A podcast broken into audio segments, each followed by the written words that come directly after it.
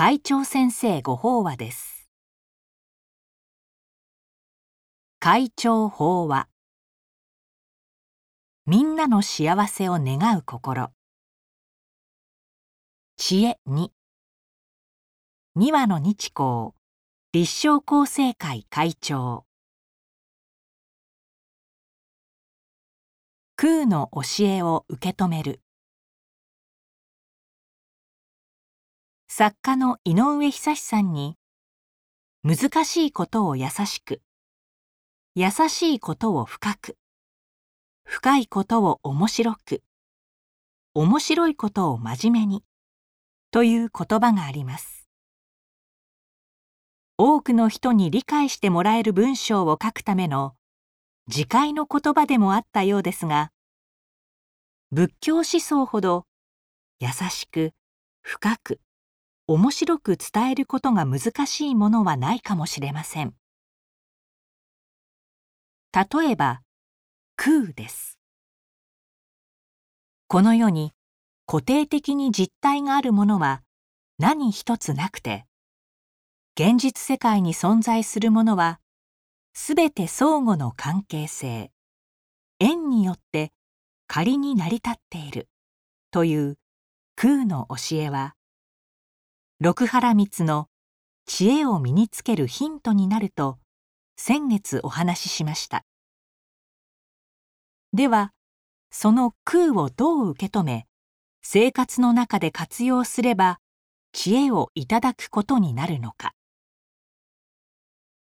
著述家の小林正観氏は般若心経の経文をもとに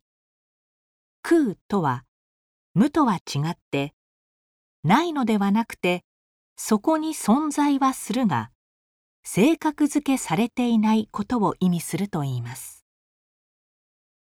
幸せな現象や不幸な現象があるわけではなくそう思う心があるだけというのです。現象に対して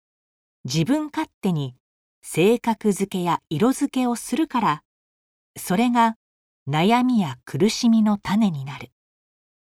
だからそうした性格づけなどせずに受け入れてしまおう。その方が楽に生きられますよ。という助言は空の教えによるまさに生きる知恵です。また仏教思想家の広幸也氏は法華経で教える諸法実相の意味を分かりやすくこの宇宙に存在するものでなくていいものは一つもないと説明しそれは空と同じ見方だと言います。ところが私たちはなぜか雲は悪者蝶はいいものと分別差別するなどしなくてもいい無用な差別をしているというのです。そういう差別と必要な区別の違いを判断できる知恵を持った上ですべてのものに仏の命が宿っていることをしっかりと心に留めて好きな人嫌いな人のいずれも仏の命を持った人と見る見方がみんなが仲良く幸せに暮らすための生きた知恵だということです。6つの慈悲の働き。この世のすべての存在は空である。と同時に存在するすべてに仏の命が宿っている。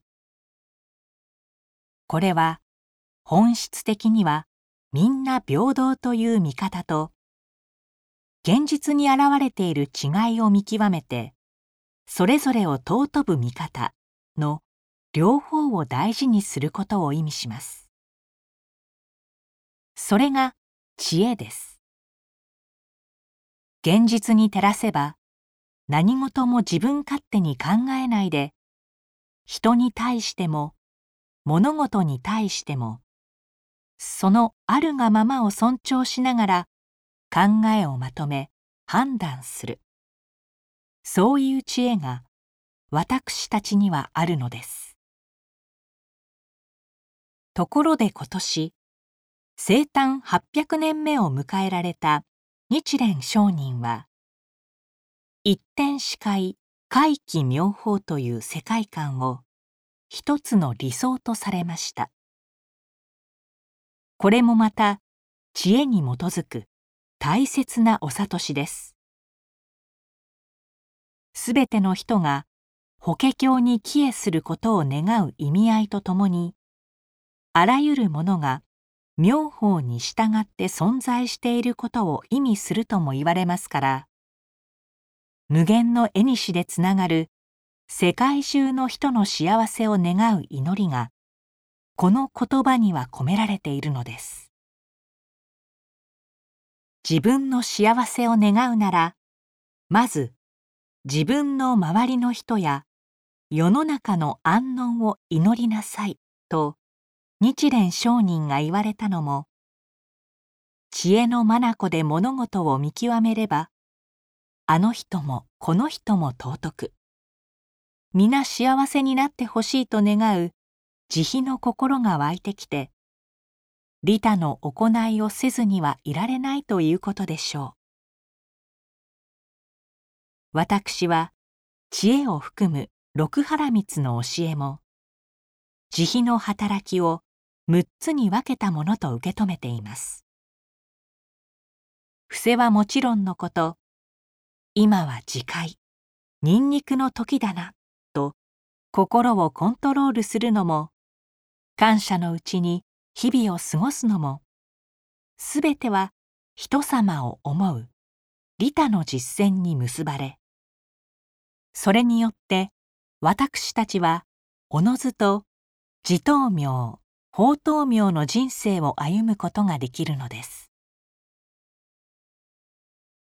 以上で厚生令和4年11月号。